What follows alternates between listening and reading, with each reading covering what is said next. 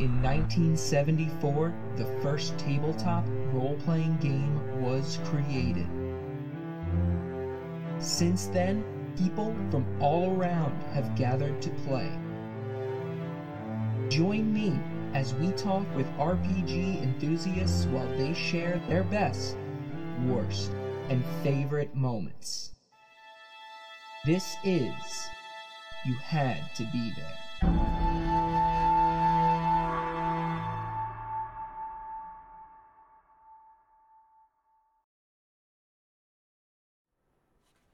Hey everyone, welcome to You Had to Be There, a D&D storytelling podcast.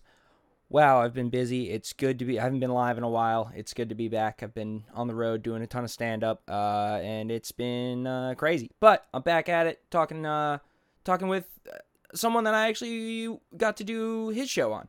Uh, I'm sitting here with Julian from the Everyday Superhero podcast. Uh, but it's much more than that. It's you have like a like a network, uh, a, a um, kind of uh, conglomerate. I don't know what the word is, but you have a. Why don't you tell everyone because you have this weird, in, this not I shouldn't say weird, weird in a good way. This like combination of like tabletop gaming and health and fitness and mental wellness and uh, cerebral Yeah, thinking, and I'm into um, that. It, it is. I think conglomerate's the right word. Cool. Um, the only problem with is that it's not a conglomerate that like pays overhead. It Oh, just well. exists as a Yeah. bunch of different hats that I wear.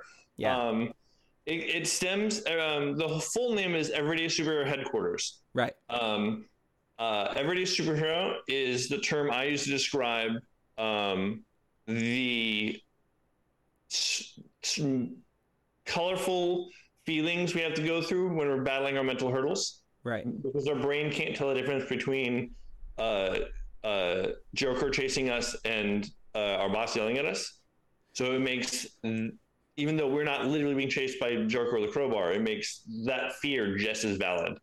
Um, and I am uh, uh, a giant, giant nerd. Yeah. And I'm not. It's Yeah. not so much, and it's taken a while to realize it's not so much that I'm a nerd and I present stuff in a specifically in a nerdy fashion, which I do sometimes. It's more that because I'm a giant nerd, I can speak comfortably in language that other nerd type folk can like relate to. So Sure. there's less trust that needs to be built up before we get to the point of what do you do with yourself today to make yourself healthy. Uh, um, and uh, I'm also um, a failed comedian and storyteller, and not I have not failed at storytelling. I did fail at comedy, uh, um, and I am a big believer in uh, the things that you learn from um, and then bring you joy, uh, being enveloped in your purpose. Mm. So I've I mix uh, the my love of tabletop games and performing in with the need to, my desire to help people feel good and develop uh, comfort with themselves um, in a manner that is uniquely mine and that's the only way to make it uniquely mine um, and that's what the conglomerate is is uh, uh, yeah and the podcast is the long form content version of that Yeah, and I had a blast doing it. Uh, what came first? Was it the health and wellness stuff for you, or were you a tabletop guy first? Which what oh was man um so i was a nerd first nerd first? but but my nerddom has never been defined by a fandom. My nerddom is from a sense of exuberance with shiny new objects that I get over over compelled to p- participate with, Yeah, and the uh, compulsion to recreate those sensations for myself. right. So, um, uh, uh, everything that I am nerdy about, whether it seems to be a nerdy topic or not, comes from a sense of it stimulated me to have excitement. And I went and did some real life version of it to better myself so that I can feel that whenever I want. Um, and uh, that kind of dr- has drawn the development my entire development really from child to adult there's the times in like the late uh late teens early 20s when like i had to fight against it because everyone was telling me not to do that anymore um but Wait, what were they telling you not to do? like there's the, the period of time like after high school and college when like the world's like you're an adult now. You Right. behave Oh, a certain yeah, way. And I, I, I didn't so much actively rebel against it as realized my interests lie in other things. Right. So I had, I had a lot of, oh, bless your heart, or you'll figure it out uh, at some point when I didn't feel like I wasn't not figuring stuff out. Uh, Yeah. But so that whole concept of how I relate to the world um, developed um, my personal need to stay active. yeah. Um, uh, like even though I was active in sports, I was a practice player. I loved the obsession of like taking batting practice or shooting a thousand shots. Um, it was reading Batman comics that got me in the gym Right. and training in martial arts and that kind of stuff, um, or Power Rangers or Ninja Turtles or whatever. Um, the training thing was comes from a deep innate desire to help people. Sure. Um, part of it comes from a sense of empathy that I don't know where it comes from, uh, and something and something I take for granted that I forget half the time other people don't always have, uh, which is the biggest reason I have trouble charging for personal training, because most of personal training is empathetic and understanding where someone's coming from, so that they can adhere to a program that's that's good for them. That makes um, sense. I mean, you do need. Don't forget to know your worth, though. I'm. oh, 100%. I'm It's- kind of. it's- yeah. That's one thing that has hindered me in a lot of things, and like stand up included, is I'm just like, wow, I, I went on stage and I made a bunch of people laugh. This was great. And then I forget, like, oh, that's right. I'm trying to make a, a living out of this. I need to make sure I get paid. Yeah, Um, hundred percent. yeah. I gotta say it was easier to justify when I had a, a studio, um, Right. because I could, I had overhead I could point to the lights. You know, you want those to stay on. Right. uh, um, I've definitely learned to understand the value of uh, my individual attention and time, Mhm. which is the difference. Um, because my podcast covers similar approaches and com- and stuff um, in a grand scale, it's possible for someone to be inspired by it enough to make their own changes without ever paying me, uh, which is great. But Right. I'm also speaking gen- generate uh, generally in a manner that uh, doesn't take more time. Um, the closer you are to just having my time and the more time that one-on-one focus is, the more expensive that becomes because it's taking away from helping other people at the same time. Right, right, right, right. That's great. Um, I, I'm, I really, I do like the the the growing aspect, and I remember from our conversation is that you had like your studio where you kind of had these various games and exercises that related to tabletop things, and yeah, and that's fun. Yeah, Mission Quest. Yeah, And Mission it's Quest. A, it's an online subscription. Yeah, it's an online thing now, but you had that studio. Very cool. Um, definitely, you know, I'll grab all those links for the end of this. What was your like? What were your early days of tabletop gaming like? Like, did you? So what was your first character? thing is, I want to know um, you. I want to know about your characters because you seem like a very Yeah. charismatic guy. So, I, Yep. Mm, So I my tabletop gaming started after I was a personal trainer, which was your first question. Um, and that I never actually answered. And then um, um, before opening my personal training studio. So I was renting, I was r- running, doing one-on-one training and renting space out of other gyms. So I worked for myself still, but I wasn't like owning the paying the rent on the studio. Mhm. Um, and uh, I was already called Everyday Superhero Training because it was personal training, and it was called that because I uh, was a giant nerd. So it, uh, not so much that my clientele was. Um, and I noticed that the people that get the most out of working with me, um, where like you can you can if you adhere to a program, you'll see results.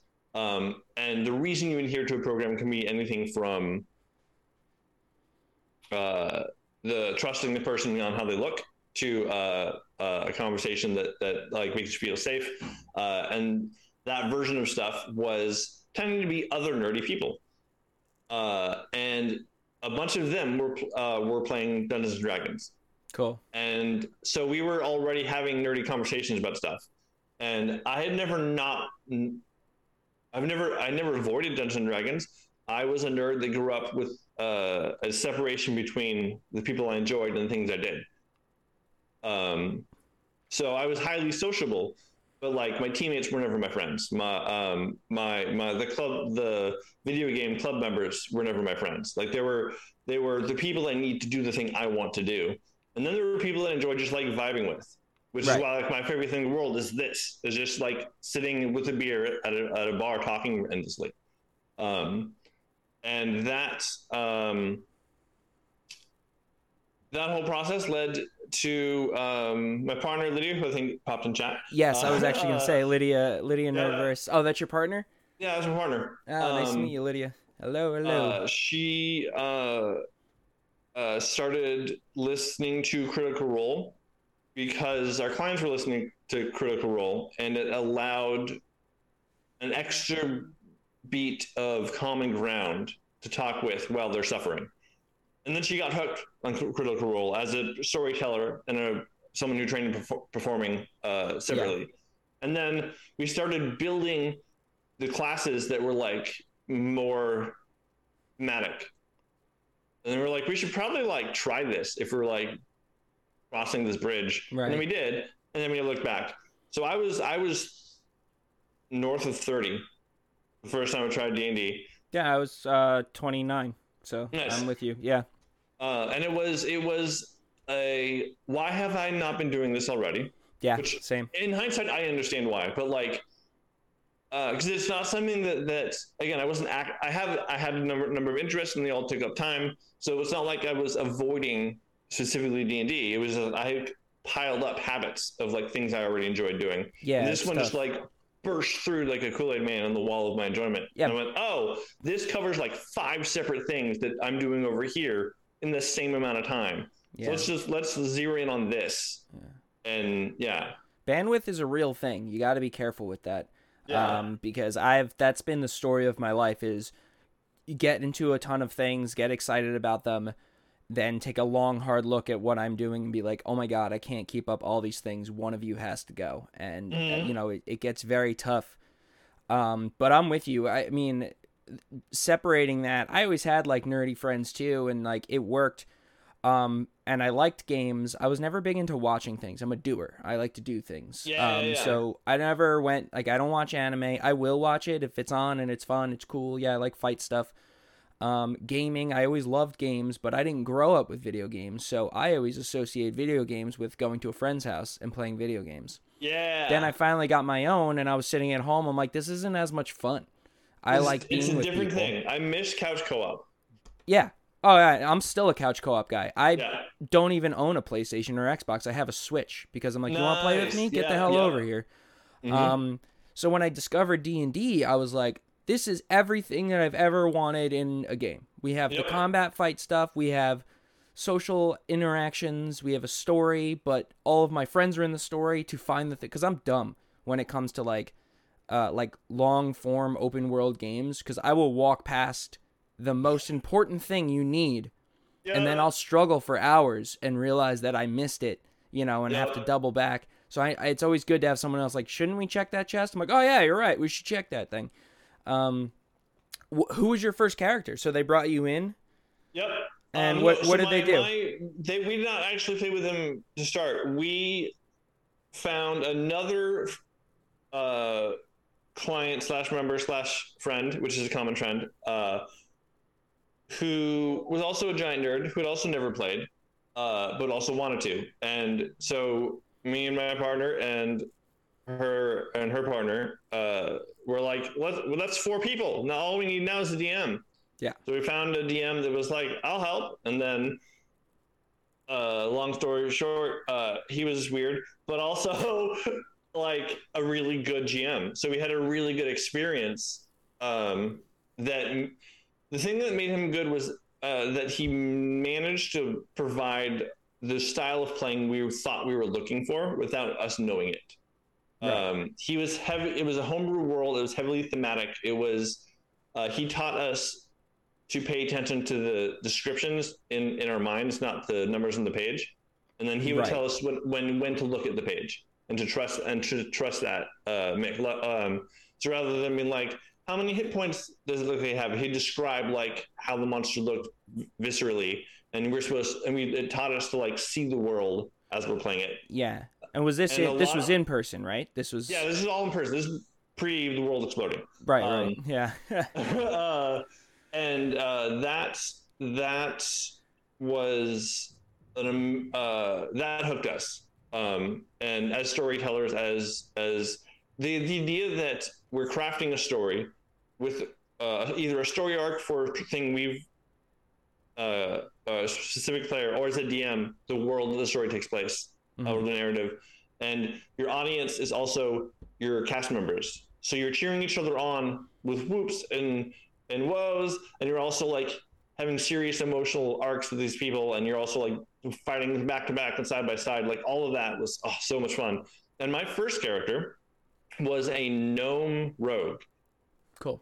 um, that was, and then common common themes for how the rest of my games have played, uh, was built to allow myself to be inquisitive of the world without it being game breaking or um, rude or selfish. hmm So so uh and I've, I've done this a number of times. Whenever I play a, a new system, I'll play a high dex, uh, high wisdom, low intelligence. So like he's he's able. He doesn't. He's not learned much over his life. He's been sheltered or whatever, and then Yeah. through the. Uh, but he's also like he can dodge and duck, dive, and weave. And uh, I think my uh, my original character, uh, his name was Sir Fancy Pants a lot, and was his name. Sir Fancy Pants a lot. Yep, Nice. yeah, and he was a middle-aged gnome Okay. who had lived at home with his parents, just in the village, his whole life, and read about these amazing adventures and learned everything he knew about being an adventurer from fiction. Oh, that's Uh, funny. And then yeah, and then and then was and then his parents were like, "You got to do something. Like this Right. is great, but your imagination is really strong, is and you're kind of like in our way. So do something." And he went, "Fine, I'll be an adventurer." He didn't Right. like have weapons or training or anything, uh, and and like the first mission, uh, he's like, uh, uh, do jumping from like the crow's nest of like a pirate ship. And like gra- trying to grab a rope and like he was trying to use the sword to slide down like the the the sail and land in like a three point stance. And all of it happens by accident. Mm-hmm. and he claims it's a purpose. Like it's uh uh and that was that was it allowed me to like be silly Right. while being unconfident of what i was doing Now I'm looking at the chat here, and Lydia says you jumped off a ship mass and died in the first session. Um. Yeah. I. Uh. That's what I was explaining. So oh, I- okay. I, I. Uh. The first. My first move in initiative. Uh. We're on an airship, and it's having like fire chameleon creatures on it that are invading.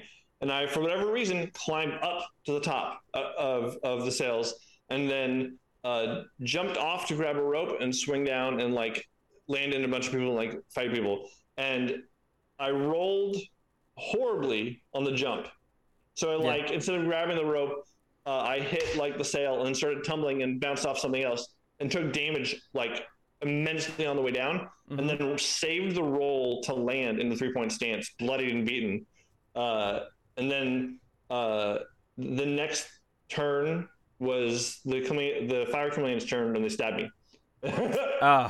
and so so the whole like everyone, whoa, that was amazing. He died already. Like it was. Were you uh, like dead, dead? I was. I went. Uh, I went unconscious. Oh, like, okay, okay. Right away. Not dead. Dead. Like I went unconscious. I mean, it's a level one character. Uh, it's not. It's That's not. that's when you die very easily. When you take Yeah. like 12 hit points and you die. Exactly. Yeah. Uh, so so like we had our we had a I think a blood cleric or a war cleric uh, something like that. Um, That immediately his whole life mission was like to make sure I didn't die. Uh, so like he, he- I got I got healed like right after that, and then they he, he used blood like whatever weird blood magic he had to uh, create like a sphere of like shield around me. Uh, and, and uh, because I thought I was doing all this on my own, I was like, yeah, thinking I'm like deflecting arrows and like not getting hit, and like refusing to give anyone else credit for the fact that I'm not dead right now. Sorry. So that was that was the first, I'd say, 20 minutes of the first sense of initiative in my first D and D session. That's crazy. That's hilarious, though. Um, Yeah. How long did you play that character for then? that we played um i got him to level five Five. Okay, that's like I a believe. solid. So level three level five It's like a Um, full campaign usually for a level one to level then five. um uh regular sessions died down as campaigns do Yeah. um with with adults having other lives and then we f- realized he was weird so we agreed not to meet with him anymore uh, um which is it like there's a it was it was yeah it was a type of weird that was like not affecting us but like putting ourselves in a place to be affected by it seemed like a bad idea Yeah, I mean sometimes you. I'm sure it's. It must be hard. Like I can't imagine. Like I don't know. I'm actually. I'm kind of like a, a golden retriever. I, I tend to get along with almost everyone. But like, oh yeah there are definitely there's definitely a handful of people that I could think like, oh, if I just met them out of the blue and they're like, let's run a game, I bet they would drive me completely insane and it would not be fun. And you really do. The whole point of this game is to find find Yeah. people that you jive with. Um, Yeah, oh, see, so that was that was we jived with him on on playing D and D. yeah, Uh, there we had red flags as an individual in um, lifestyle or priority outside of the game. right, They were right, right, like- right, right. If this ever leaks into the game, we're we're fucked. Right. uh, uh, and it made and it increasingly made us feel not safe. Not because in game he, the, he was doing anything, but because the conversations we had, or with either him or other people in our in our circle that happened to also magically know him, Right. uh, was like, oh, this isn't good. Um, so that died down, and then uh, it was a circle of not getting past level six, of like starting a character, having it, having it either the DM suck and walking away from the table, uh, or having um, uh, people's schedules get in the way, or um, uh, Yeah. and uh, the only the first time I got to level eight was because my partner was kind enough to run a campaign that started at level eight, uh, and then we we shoehorned that in a because we wanted to a finish the campaign before we left uh, when we were moving from Nashville to Rhode Island because we had not yet to complete one, uh, and uh, my partner wanted to DM some something before we left. Um, so that was like two two birds with one stone, and uh, uh, that was fun. And then yeah, I mean that's yeah. I've That's been awesome. I haven't uh yeah that was my thought process. What is your uh, like um after that? Do you, do you like playing rogue or what are you playing like now? Like what are you kind Ah. of more? Is that more your style? I think so. I think um, now that when now that I've played, um, I'm in the phase of if I'm playing a system I've played before, I'm exploring stuff I've never done. Right. Um, but I always Still build my characters from narrative first, and then look at um, how it m- maximizes in fighting. Uh, so Right. my I, I min max my character's personality basically, and then and then worry. So I tend to have like a lot of uh, low constitution characters, or uh, yep. Why? Uh, why? Uh, because You're I a can- healthy guy. You'd think you'd want a character that's a bit healthy.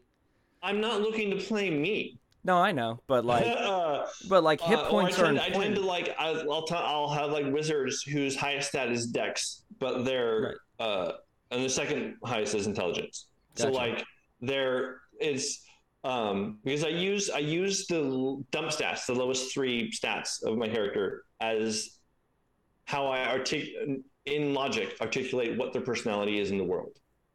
Yes. So so if I look at that first, I look at um, uh, are they brave? Are they scared of things? right. Um, are they uh, Um, are they learned through experience or learned through uh, book reading? Um, have what experience do they have in life that would would allow them to to keep learning?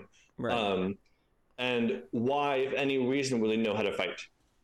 It's interesting you say that because that first character you made spent his whole time inside, but he had a high wisdom and a low intelligence. I kind of think it would would have been the Uh, opposite. I'm sorry, I misspoke. It was the other way around. Oh, it was the other way around. Okay. I was like, okay, because that makes Yeah, yeah. sense. Um, it was it, it, allowed him to um, if he investigated see the world really well but he had Yeah. really low passive perception yeah, because he's used to sticking his nose in a book the whole time. Exactly yeah sense. yeah So, and, just, and and now he's just everything is wondrous so he gets 'Cause I'm- distracted really easily I, I'm a similar, not in the stat front, but like when I try a new system, I do kind of the opposite. I go with the dumb brute every time. If I don't know Yeah. the system, I'm like, I'm gonna be, I'm gonna be low intelligence. I'm gonna be there to watch and learn the system Mhm. and be the muscle when I need to be. Uh, yeah that's my strategy of new systems. But I, I didn't mean. I just wanted to clarify because I was like, wow, this character no, yeah, sounds it was, like it was the, it was the other way around i'm sorry no, that's totally cool. Wow. yeah it was it was he was uh, book learned no experience That's Yeah, how I looked at it. absolutely. yeah Yeah, I I like to do um it it can be a various different ways. Usually my character development comes from me looking at a subclass and being like how would have this per- how would have how would this person have gotten here? What, Yes. What is the reason that they became like? I wanted to play a wild. Ma- I saw. I read about wild magic sorcerer, and I was like, what would be the fun wild magic sorcerer? How about a halfling? Uh, not just a halfling, a twelve-year-old halfling that got extremely dangerous magic getting- because he, like- powers yeah, because he like wandered into a place that he was told not to go to because that's what kids do, yeah and got somewhat so like that's my mentality of when I do it is like what would bring them like I do a college of swords that. bard I was like ooh college of swords bard like a juggler like a sword juggler that Mhm. sounds cool so I made this very perform so but I do like that and the dump stat thing is very crucial too because I also have a couple characters like a wizard with like a negative 3 charisma so right away I'm like I mean he's not going to know how to talk to anybody barely Oh, yeah. you know just super like I'll wait I'll wait a good two minutes into the conversation with a new PC before I just interrupt him to say my name. I'll just wait. Yep. I wait like he's like, yeah, and we'll you know we need you to do this, and I'll just go, hi, I'm Milton. Like just right. Uh, so that like level of awkwardness comes from those dump stats. So I fully agree with you with that. Um, building the personality around the stats uh, definitely makes sense. Yeah, and it, it gives me um it makes it not random. As someone who loves improv, it gives Yeah. me the skeleton with which to bounce things off of um, without breaking rules. Um, so yeah, my my when I'm playing, basically, if I'm playing Dungeons and Dragons, uh, at this point, I'm playing. I'm at the point where I'm trying new stuff. I, the same. I still build my characters in that mold of like uh, bearing- building the narrative or the or the personality first. Um, but I'm now I'm like you, trying different magic users or like trying to uh, I multi-class for the first time uh, recently. Um, but when I play a new system, I default to a rogue style class because it's how I inquisitively approach that type of adventure in my brain. It is Nice. the type of character. It, is whenever I play like an open world video game, I default Yeah. to that as well. Um, it is uh, the type of character I embody when I work out. So it's it's it's the the string to my actual personality. I'm picturing you like running around, but like hiding behind something, doing a couple push-ups, then moving to another room. Mhm. Yeah, stealthy, stealthy exercise. Um, exactly. Yeah, that's Um, cool. so That's yeah. one one class I haven't even uh, gone full into. I I've I've become a huge fan of multi-classing, um, mostly because of uh, another pr- past guest. Zach Katz has a podcast uh, called Fantasize Me. Shout out to Zach Katz, where he'll create, he'll take a like a character from a movie or something and make Yeah, I them a love D&D that. I love that podcast. yeah. So like he mul- his multi classes are redonkulous. Like 3, 4, but like by the time he gets to a certain point like he has this crazy I mean, it's all a lot of it's kind of based on the combat, but a lot of it is the role playing too, like how to just quickly, you know, take one or two levels in a rogue and all of a sudden you can get expertise in multiple things and just like these quick tricks Um, I do like my DM kind of goes on the front where it needs to make sense for the character, so that does also kind of go in that. Like my College of Swords bard is trying to run away from the terrible things he's done, so he recently did multi-class into rogue. Um, he also almost died by getting up front and personal with someone. He's like, I should try doing the stealthy thing like the like those. So like it does make sense, but it can really like change the game. And I, I it also like I don't know. I think if you're gonna play from like start to finish, it might be fun to just stick with that one class. But like sometimes if it's like a one or two session thing, I like I'll just throw together, especially if it's like a one shot. If it's gonna be like a like a dungeon crawly one shot, I'm like I'm gonna re- I'm just gonna create a lethal lethal multi class and Yeah. I haven't done Pathfinder, but I know that's like Pathfinder's bread and butter. Uh, But it can be done in fifth edition too. I'm sure it's not to the extent of Pathfinder, um, but there are That, ways. that is my my my homebrew world idea. Yeah. Is one built on levels of class earned through story experience. So you start yeah, that's awesome. as a what I call I call it level zero, but you start as your race stats and like Right. a villager, which is what like if you walk into a random village and like stab the baker, you're stabbing a level zero character. yes. Uh, uh, so you take those stats and whatever like the before the uh, inciting incident takes place, uh, Right. personalities and traits, and the inciting incident launches you into your hero's journey, which is a collective like people already know each other. They're like on this adventure now. They're lost, whatever tragedy has struck, and the skills they're using to stay alive are directly tied to whether they can or cannot uh, uh, or, or what levels of stuff they earn. Um, So like you're not gonna uh, no one technically in that no one gets to be a sorcerer because sorcerer is an innate magical I was just gonna say that el- that's the only thing that eliminates the sorcerer. But you can you can be any you can you can be a warlock, you can be a wizard, uh, you can be a druid like along the way. sure. Um, uh, if you're like uh, wandering along like lost in the woods and like grabbing mushrooms to eat, and one of them happens to make you really high one day, you become a druid. Like, Right. uh, uh, um, and it's and it's it can either be like a linear path where like once you n- find this nook in in in the party, like that's how you, as a relied on teammate, that's the skills that you build, or uh, uh, narratively, like uh, you get a bunch of like uh, average Joes that are like, what is it? Um, good at everything, master of none, or whatever. Like, Right, right, or jack of all trades. Um, I have a couple and everyone's questions. build is different because because of yeah circumstance and story and then your limit in d&d um, you have to have pre-required physical stats to multi-class uh, so like in order to be a wizard you need a bare minimum intelligence level right. uh, in order in order uh, uh, most of the magic stuff has it um, in um, so like if you're at level one through three and your intelligence is low uh, you can't yet learn magic but down the road as you level level up generically your intelligence will also in theory could go up and thus get you to the point where you could learn magic as a wizard So there's a chance that you could be a wizard but not know any magic. No. Um, you would have to have both put points into intelligence as you're generically leveling up. gonna.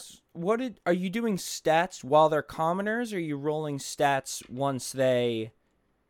No, you roll. You roll. You roll their their, their basic stats.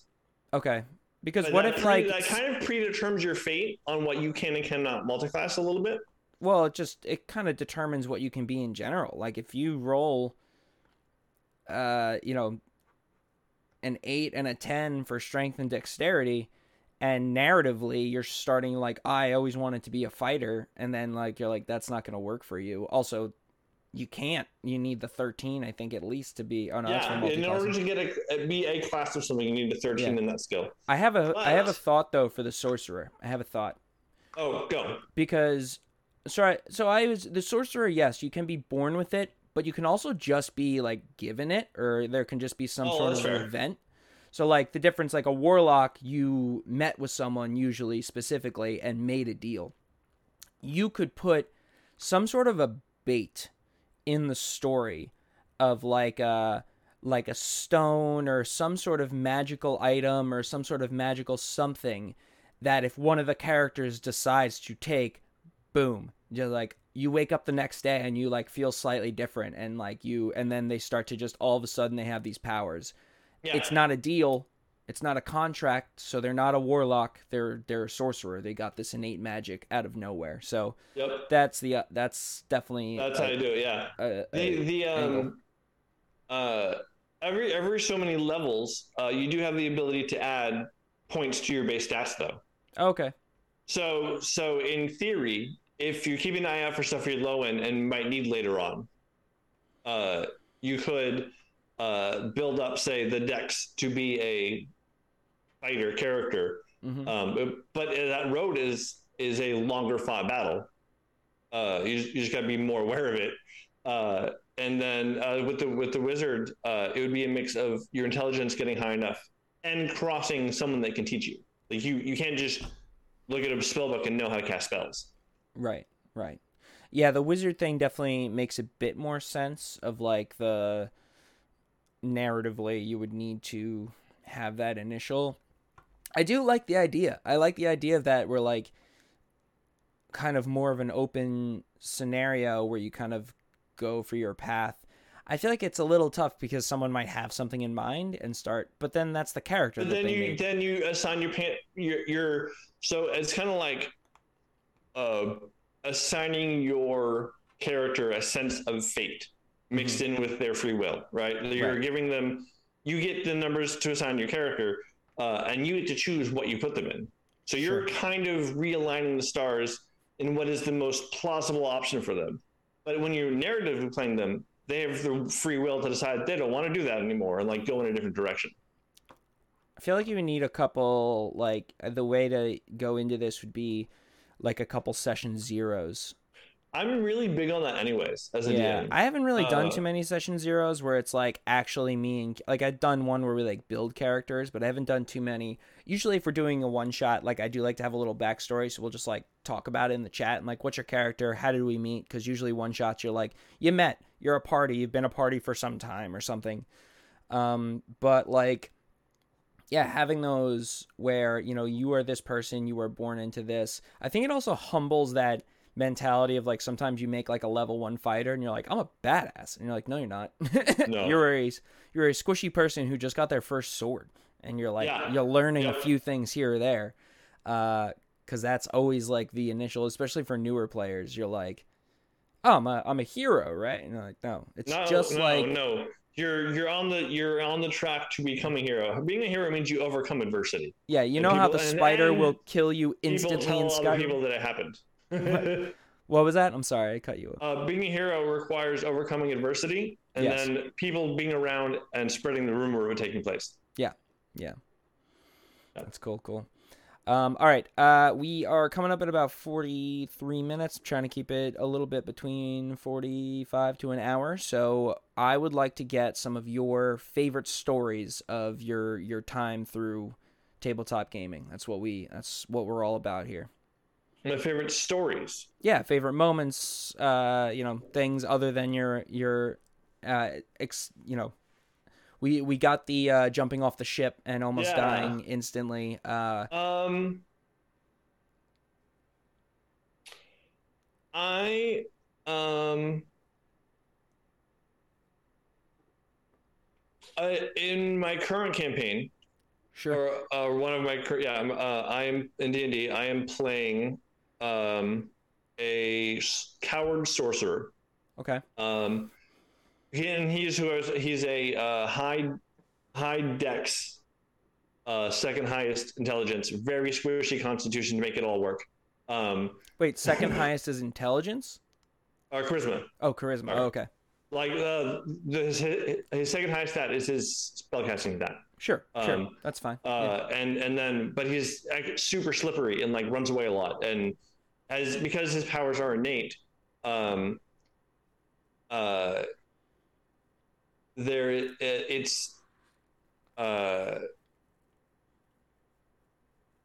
he his backstory is basically one uh, a character being nerd neurodiverse uh, neuro, neurodiverse in structured learning and being told they're stupid or not understanding like why can't you learn?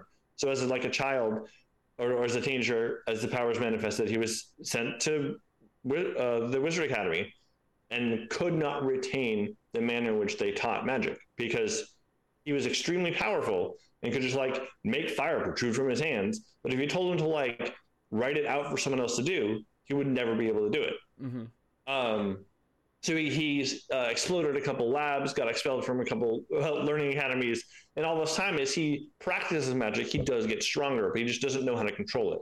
So he's a wild magic sorcerer who has a home-brewed wild magic surge ratio Cool. that is uh, uh, built on the spells he has learned, but doesn't know how to tap into which spell he's casting at which time.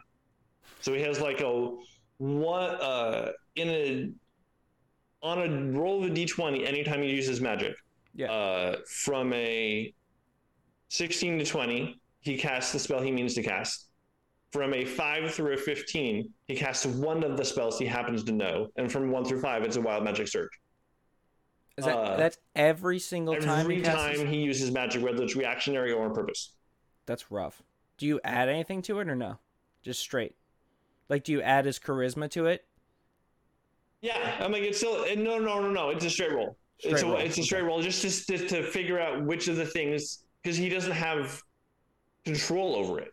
Right, he can just right. manifest power and Right. um but uh he has been playing lately uh he's been he's been taught and he's and in being a coward uh he's a magical being that people tend to like use for quest but he doesn't like that he's being used for quest because he doesn't really trust his magic so like Right. in battle and stuff he runs up and hits things with sticks to put off using magic as long as possible uh and uh then runs in the opposite direction and cowers in the bushes uh and um narratively, I've loved playing him because uh, he's on the verge of multi-classing into a rogue.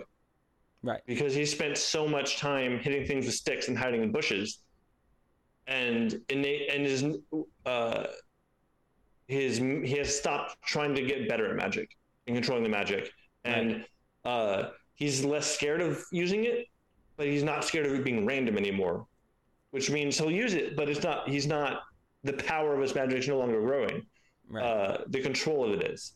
Uh, and, and while that's happening, he's he was taught by his group when he feels fear to run in the direction of it.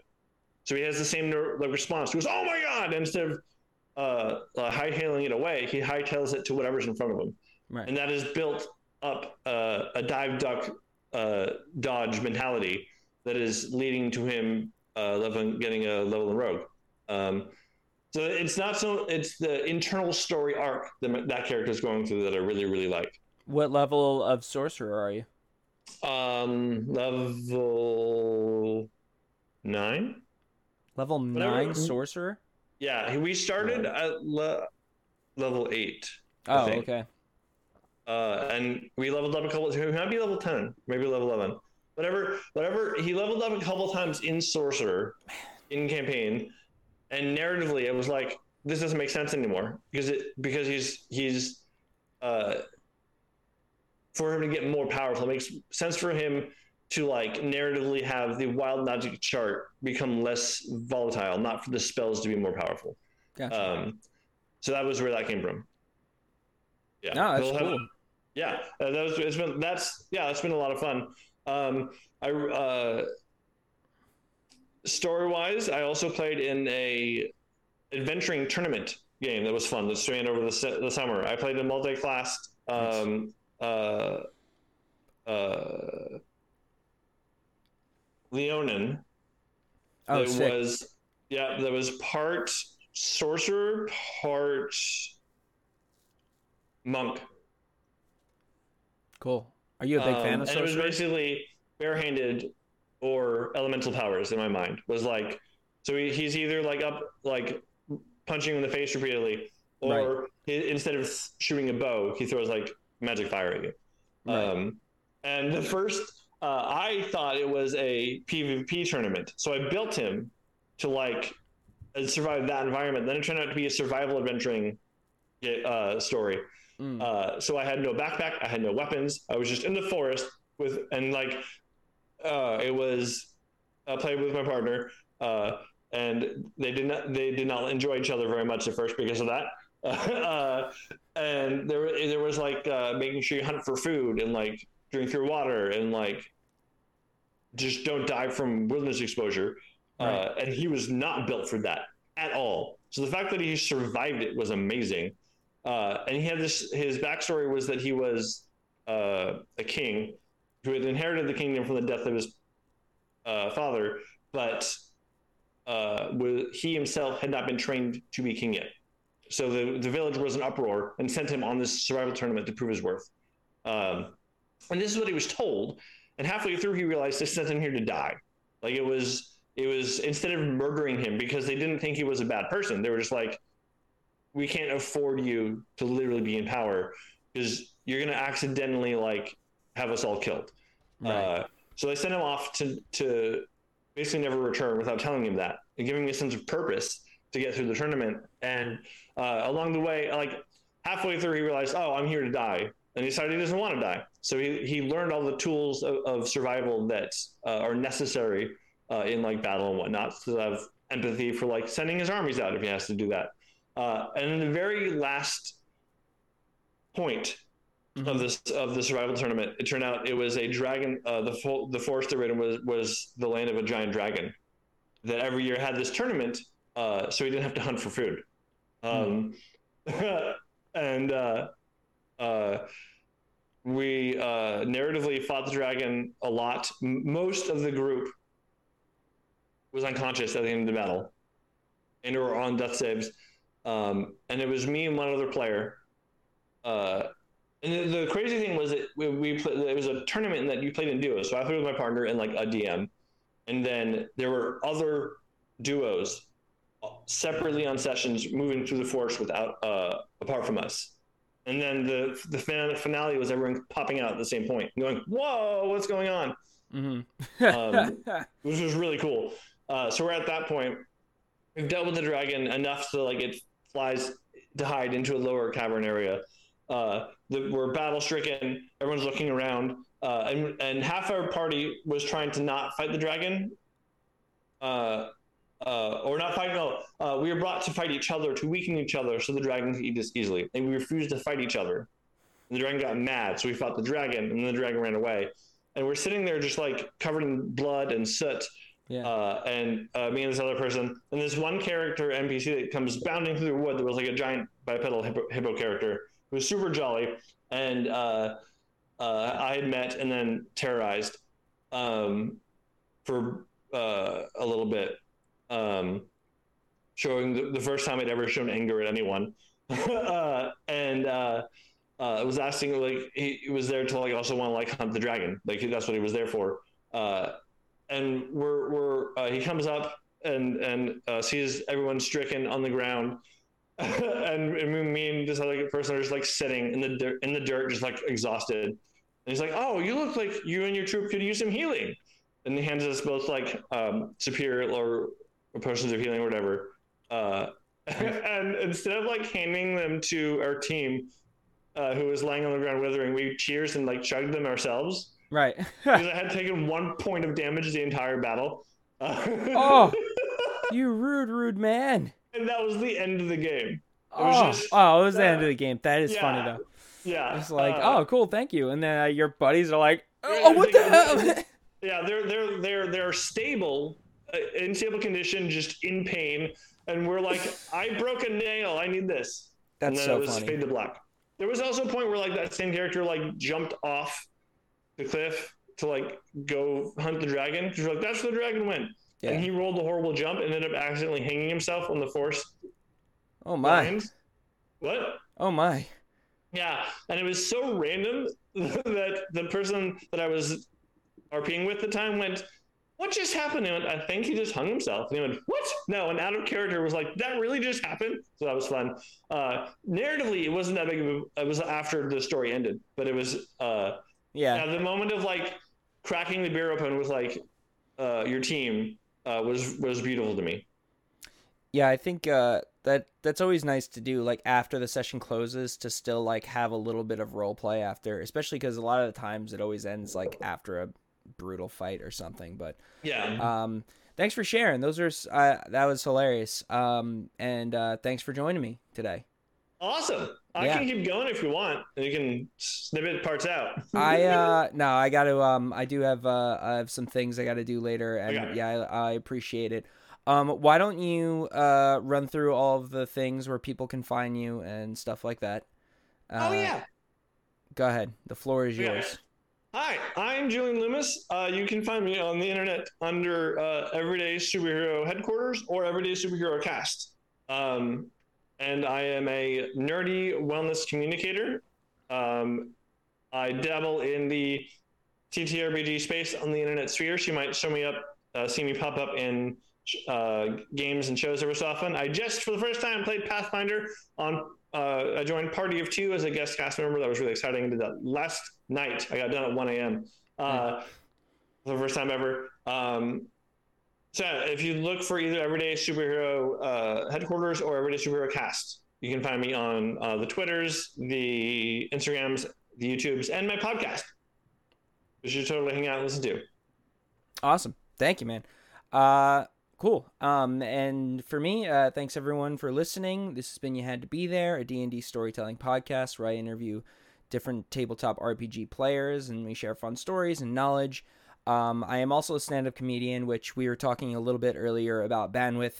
So uh, I'm going to be releasing a couple more episodes of this over the next uh, couple months, probably. And then I'm going to be taking a break just because I need to uh, make sure that I don't go insane by doing too many things. Um, stand up is busy, and I got to go with, uh, you know, some things like that. But I definitely will uh, continue to support uh, this this community, um, and we'll probably bring this back for another. Maybe I'll start doing it in seasons, just because like things. That, get, that, I think that's a good idea. Yeah, yeah. Just do like you know every every few months or so, just do a couple episodes or something like that.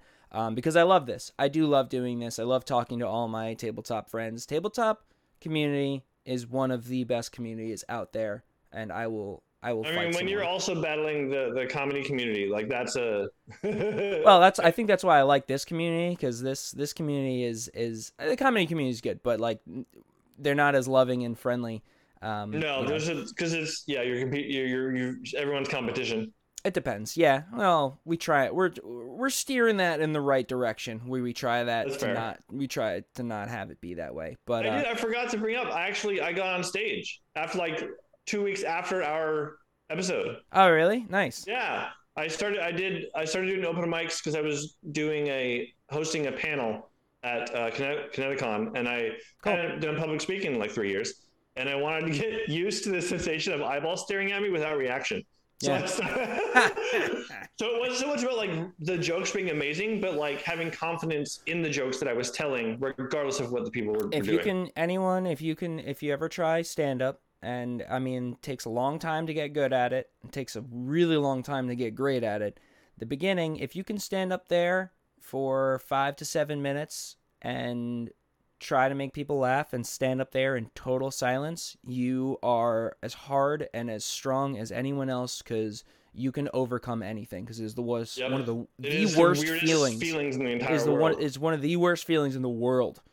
Yeah, than to be like, I'm gonna cool. go up there and make these people what laugh. was really cool what was uh uh uh the process worked. Like i felt i had confidence a in the material i'd writing like i had grown as a writer uh but uh um i found myself having even though because like, it was it was a room full of comedians and one person drinking a beer.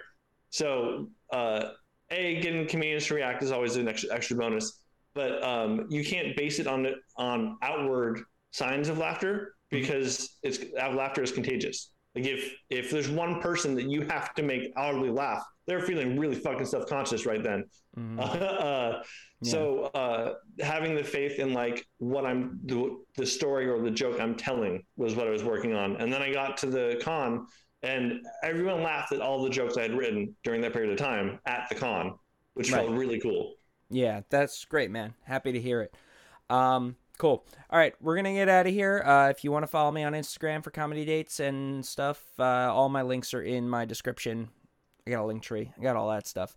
Um, cool. Thanks everybody. This has been you had to be there with Julian from the Everyday Superhero Podcast. Bye everyone. Bye.